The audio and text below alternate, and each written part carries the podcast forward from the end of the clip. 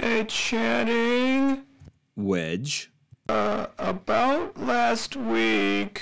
Yeah, what did you mean by for now? Uh, well, we're not getting paid for this. You know that, right? What? Yeah, Chip said we weren't getting paid without sponsors. So. So what? Well. Channing, we have to play by the rules, or we're getting kicked off the platform. Understood? So we have to resort to capitalism. Yes, we gotta be like those YouTubers and make content that we can monetize. Okay, so you just want to make money. Thanks. I thought we were getting booted off the internet for dropping F bombs. Oh, fuck no!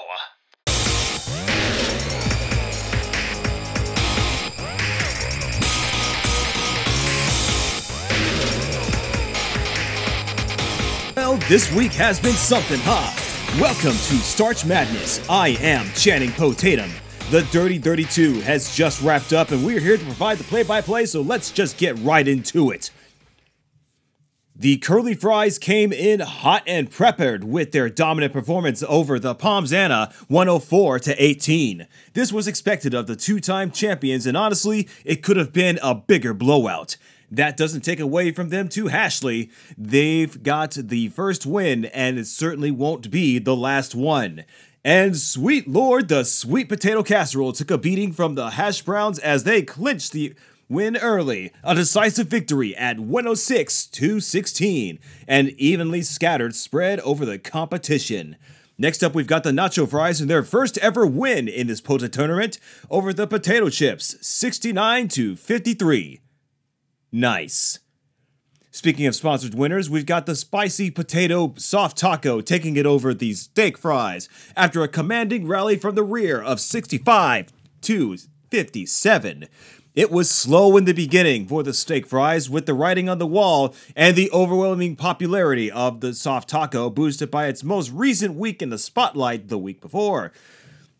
But sadly, even with the near 43 point rally near the end for the steaks, it was not enough to beat the popular kid. Now, the Scallops narrowly move on over the Patatas Bravas, 64 to 58. They do not have to worry about their rivals, the Hasselbacks, on this side of the bracket, but there is still plenty of tournament left and enough threats to go around. Now, let's move into the next match with the uh, Fondant Potatoes emerging victorious over the Potato Salad of also 69 to 53. Nice. Looks like the potato salad had raisins in it this year as it went down terribly. Thanks, Karen. Thanks. Now, the Tater Tots won as expected with a commanding 108 to 14 curb stomping. Take that, you little puffs, you tot wannabes. Next up, we had the Waffle Fries having a magnificent showing over the Potato Skins, 105 to 17, proving once again that more surface area is everything when casting a wide net for votes. And next, we got the Poutine making a surprisingly close match with the uh, Bacon Fries. They still managed to make it through with a 70 to 52 victory, but man, was it close. You know, it was also 70 to 52.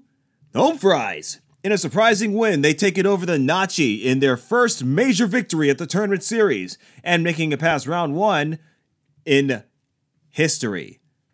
No, I'm serious. This is the first time that Home Fries has actually made it out of the first round in the past few Potatournaments. So this might make things just a bit interesting.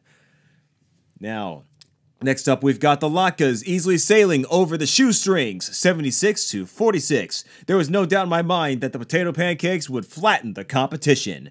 And in return to form, we've got the baked potato easily bringing it to the crinkle cuts, 83 to 39. Victory, potato. Granted, the only people that like the crinkle cut fries are the steak and shake fanatics. Well, maybe not steak and shake fanatics, but the steak the Shake Shack cultists, but they did put up a good showing out there. I'll tell you what, Next up, we've got the mashed potatoes, unsurprisingly taking it over the newcomer Rissole potatoes, 90 to 32. Looks like the losers were a little bit too little, too late. And red beats white as the red potatoes trounce the white potato, 83 to 39. Sorry, white potato folks. Better luck next year. And next up, we've got the cheese fries drizzling all over the competition. The tater rounds lose 107 to 15. Ugh, God, that is a uh, that's a bit of a bastion and a mashing. Nothing will stop a person from getting that cheese. Mm-mm. And finally, we've got the potato wedges beating out last year's greatest losers, the Hasselbacks, 64 to 58. A narrow match, and we won't get our scallops versus Hasselbacks run back this time around. But, you know, there is always next year. Now, as we looked back at the previous matches, now we got to look at what's coming up next. And into the Salty 16 we go with the Curly Fries versus Hash Browns in our very first match. It's going to be a firefight to see how these two powerhouses went ham on their opponents in the beginning. And let me tell you, nothing just breaks things than a loaded matchup. Next up, we've got our sponsored match nacho fries versus the spicy potato soft taco. You've wanted these things back on the menu since the beginning and since they were taken off before. And now, Taco Bell's heavyweights, or at least the potato weights, are finally getting their chance to go at it against each other. Mano y mano, potato versus potato, and taco. Whatever. Next up, we've got the scallop potatoes and the fondant potatoes. This could be a new rivalry in the making, but who will make it through. The Scallops have no, been known to make it through to the next round, but the Fondants have never been here before, so it's anyone's match.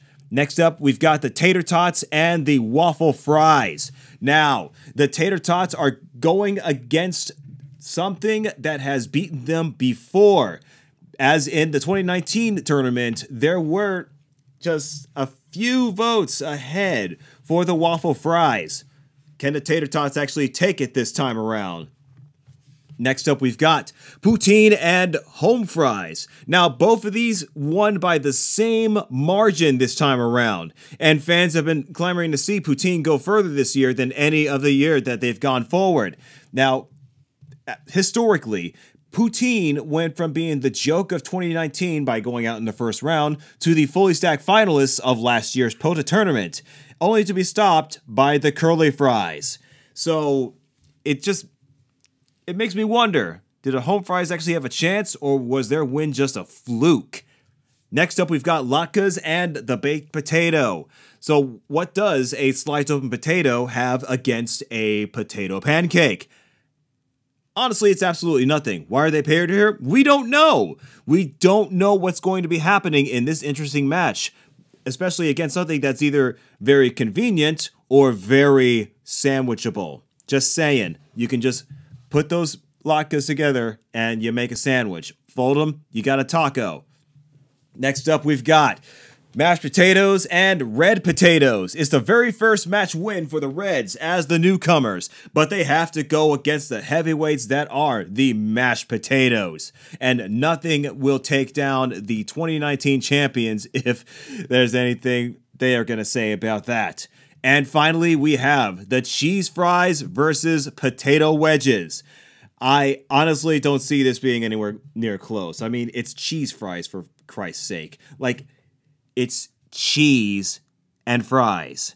Now, I don't know. Some people might like potato wedges a little bit more than that, but I'm not seeing it. All right, and that's it for the recap. For all of us here at the Potacho, I'm Channing Potatum. Our producer is Chip Sourcream, and our audio mixer was Wedge Seasalt. Music by Tanaka Shi. See you next week, and may the spuds be ever in your favor.